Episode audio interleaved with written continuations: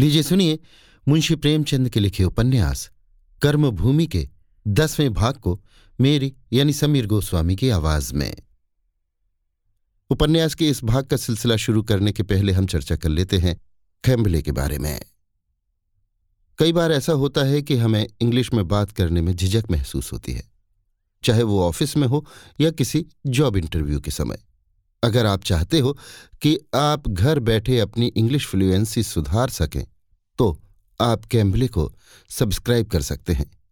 कैम्बले India का इकलौता app है, जहाँ आप one on one video call द्वारा ट्यूटर से इंग्लिश सीख सकते हैं। इनके सभी ट्यूटर नेटिव इंग्लिश स्पीकर हैं, जो यूएसए यूके कनाडा आदि देशों से हैं। ये एक पेड ऐप है, और अगर आप कहानी सुनो प्रोमो कोड यूज़ करते हैं तो आपको 32 प्रतिशत डिस्काउंट मिलेगा, जो कि किसी भी तीन महीने के प्लान पर होगा। आप कैम्बले ऐप प्ले स्टोर या ऐप स्टोर से डाउनलोड कर सकते हैं, या फिर इनकी वेबसाइट www.cambly.com पर भी साइन अप कर सकते हैं। तो ये तो थी चर्चा कैम्पले के बारे में। आइए सिलसिला शुरू करते हैं मुंशी प्रेमचंद के लिखे उपन्यास कर्मभूमि के। अगले भाग का मेरी यानी समीर गोस्वामी की आवाज़ में। तीन महीने तक सारे शहर में हलचल रही। रोज हज़ारों आदमी सब काम धंधे छोड़कर कचहरी जाते भिखारिन को एक नज़र देख लेने की अभिलाषा सभी को खींच ले जाती। महिलाओं की भी खासी संख्या हो जाती थी। भिखारिन ज्यों ही लारी से उतरती, जय जय की गगनभेदी ध्वनि और पुष्प वर्षा होने लगती। रेणुका और सुखदा तो कचहरी के उठने तक वहीं रहती। जिला मजिस्ट्रेट ने मुकदमे को जजी में बदल दिया और रोज पेशियाँ होने लगीं। पंच नियुक्त हुए। इधर सफ़ाई के वकीलों की एक फौज तैयार की गई।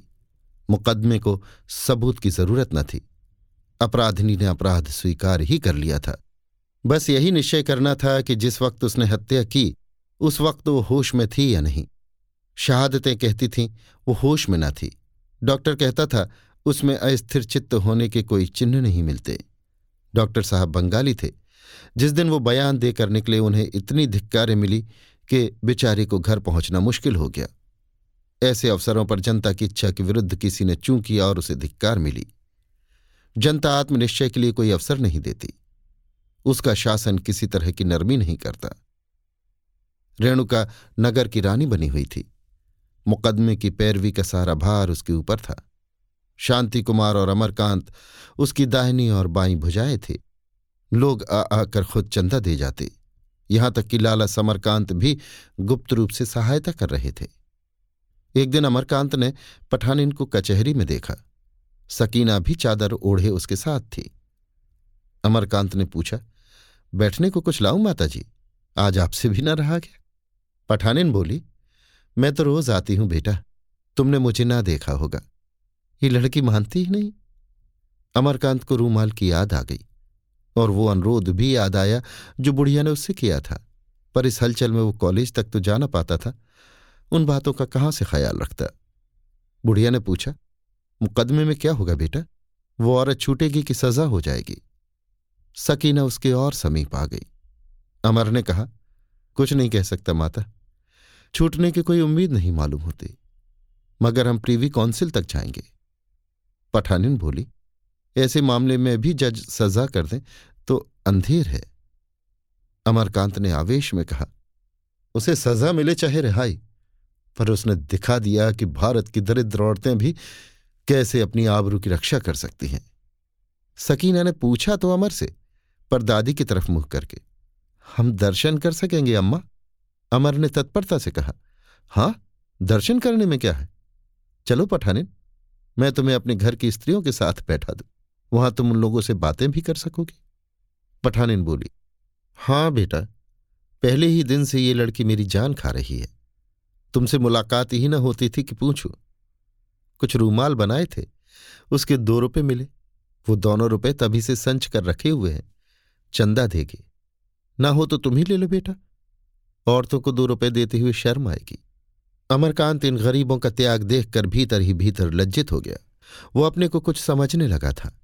जिधर निकल जाता, जनता उसका सम्मान करती।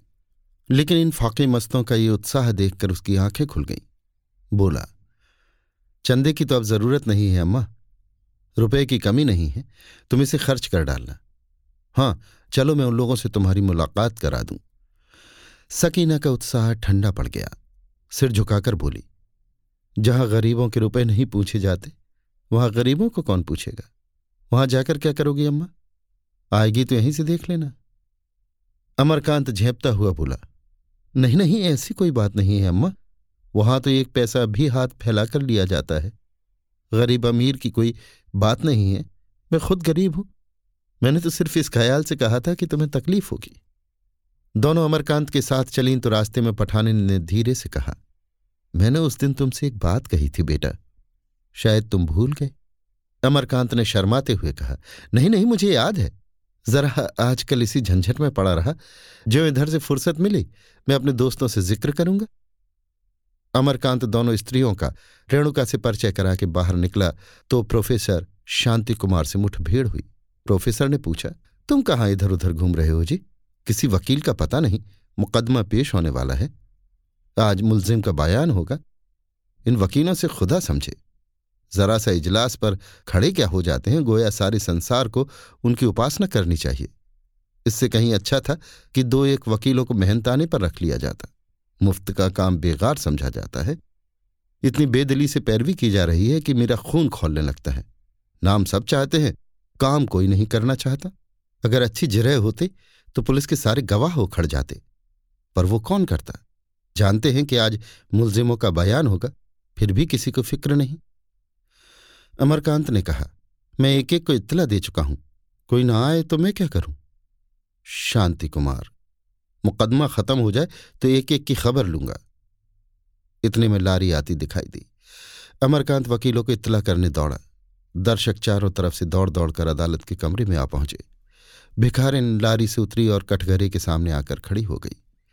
उसके आते ही हज़ारों आँखें उसकी ओर उठ गईं, पर उन आँखों में एक भी ऐसी न थी जिसमें श्रद्धा न भरी हो।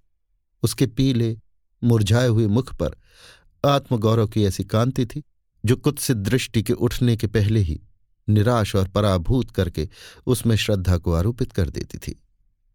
जज साहब सांवले रंग के नाटे चकले, बृहदाकार मनुष्य थे।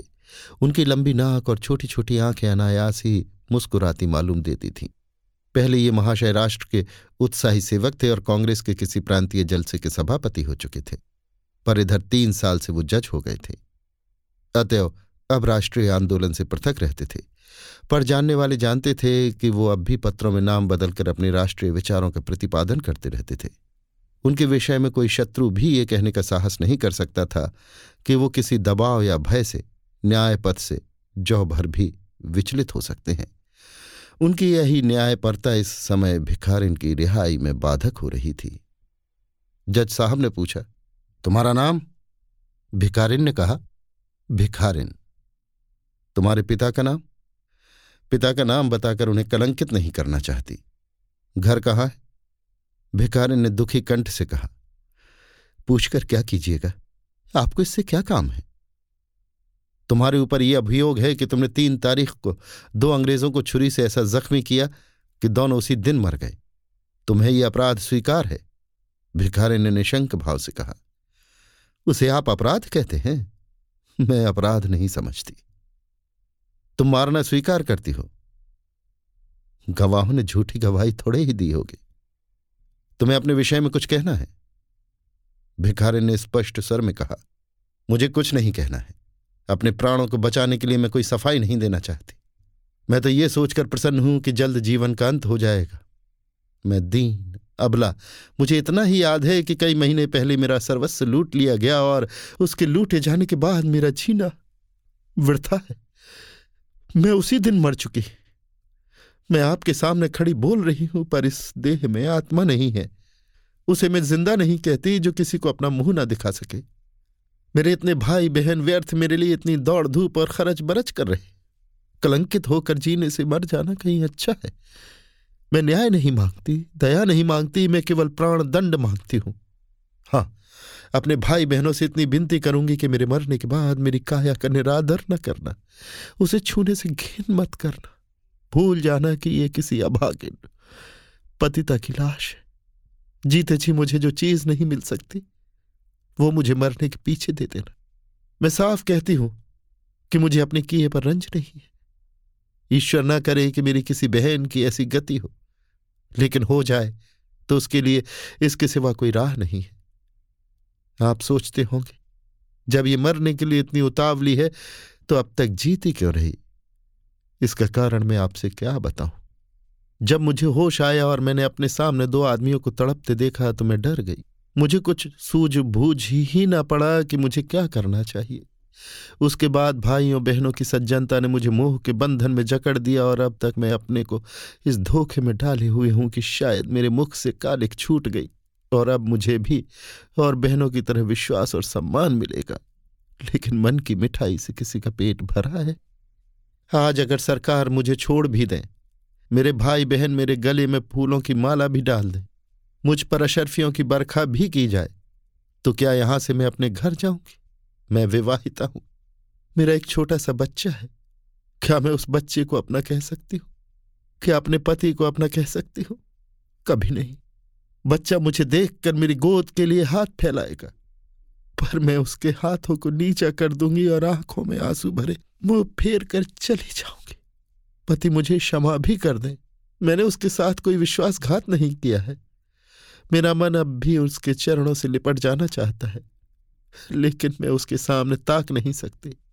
वो मुझे खींच भी ले जाए, तब भी मैं उस घर में पाँव न रखूँगी। इस विचार से मैं अपने मन को संतोष नहीं दे सकती कि मेरे मन में पाप न था। इस तरह तो अपने मन को वो समझाए जिसे जीने की लालसा हो। मेरे हृदय से ये बात नहीं जा सकती कि तू अपवित्र है, अछूत है। कोई कुछ कहे, कोई कुछ सुने। आदमी को जीवन क्यों प्यारा होता है? इसलिए नहीं कि वो सुख भोगता है। जो दुख भोगा करते हैं और रोटियों के लिए तरसते हैं, उन्हें जीवन कुछ कम प्यारा नहीं होता। हमें जीवन इसलिए प्यारा होता है कि हमें अपनों का प्रेम और दूसरों का आदर मिलता है। जब इन दो में से एक के भी मिलने की आशा नहीं तो जीना वृथा है। अपने मुझसे अब भी प्रेम करें, लेकिन वो दया होगी, प्रेम नहीं। दूसरे अब भी मेरा आदर करें, लेकिन वो भी दया हो कि आदर नहीं। वो आदर और प्रेम अब मुझे मरकर ही मिल सकता है। जीवन में तो मेरे लिए निंदा और बहिष्कार के सिवा और कुछ नहीं है। यहाँ मेरी जितनी बहनें और जितने भाई हैं, उन सबसे मैं ही भिक्षा मांगती हूँ कि उस समाज के उद्धार के लिए भगवान से प्रार्थना करें, जिसमें ऐसे नर पिशाच उत्पन्न होते हैं। भिखारिन का बयान समाप्त हो गया। अदालत के उस बड़े कमरे में सन्नाटा छाया हुआ था। केवल दो चार महिलाओं की सिस्कियों की आवाज़ सुनाई देती थी। महिलाओं के मुख गर्व से चमक रहे थे। पुरुषों के मुख लज्जा से मलिन थे। अमरकांत सोच रहा था, गोरों का ऐसा दुस्साहस इसीलिए तो हुआ कि वो अपने को इस देश का राजा समझते हैं। शांति कुमार ने मन ही मन एक व्याख्यान की रचना कर डाली थी, जिसका विषय था स्त्रियों पर पुरुषों का अत्याचार। सुखदा सोच रही थी, ये छूट जाती तो मैं इसे अपने घर में रखती और इसकी सेवा करती। रेणुका उसके नाम पर एक स्त्री औषधालय बनवाने की कल्पना कर रही थी। सुखदा के समीप ही जज साहब की धर्मपत्नी बैठी हुई थी। वो बड़ी देर से इस मुकदमे के संबंध में कुछ बातचीत करने को उत्सुक हो रही थी, पर अपने समीप बैठी हुई स्त्रियों की अविश्वासपूर्ण दृष्टि देखकर, जिससे वे उन्हें देख रही थी, उन्हें मुँह खोलने का साहस न होता था। अंत को उनसे रहा न गया। सुखदा से बोली, ये स्त्री बिल्कुल निरपराध है। सुखदा ने कटाक्ष किया। जब जज साहब भी ऐसा समझे मैं तो आज उनसे साफ़ साफ़ कह दूँगी कि अगर तुमने इस औरत को सजा दी तो मैं समझूँगी तुमने अपने प्रभुओं का मुँह देखा। सहसा जज साहब ने खड़े होकर पंचों को थोड़े शब्दों में, इस मुकदमे में अपनी सम्मति देने का आदेश दिया और खुद कुछ कागजों को उलटने पलटने लगे। पंच लोग पीछे वाले कमरे में जाकर थोड़ी देर बातें करते रहे और लौटकर अपनी सम्मति दे दी। उनके विचार में अभियुक्ता निरपराध थी। जज साहब जरा सा मुस्कुराए और कल फैसला सुनाने का वादा करके उठ खड़े हुए। अभी आप सुन रहे थे मुंशी प्रेमचंद के लिखे उपन्यास, कर्मभूमि के दसवें भाग को, मेरी यानी समीर गोस्वामी की आवाज़ में।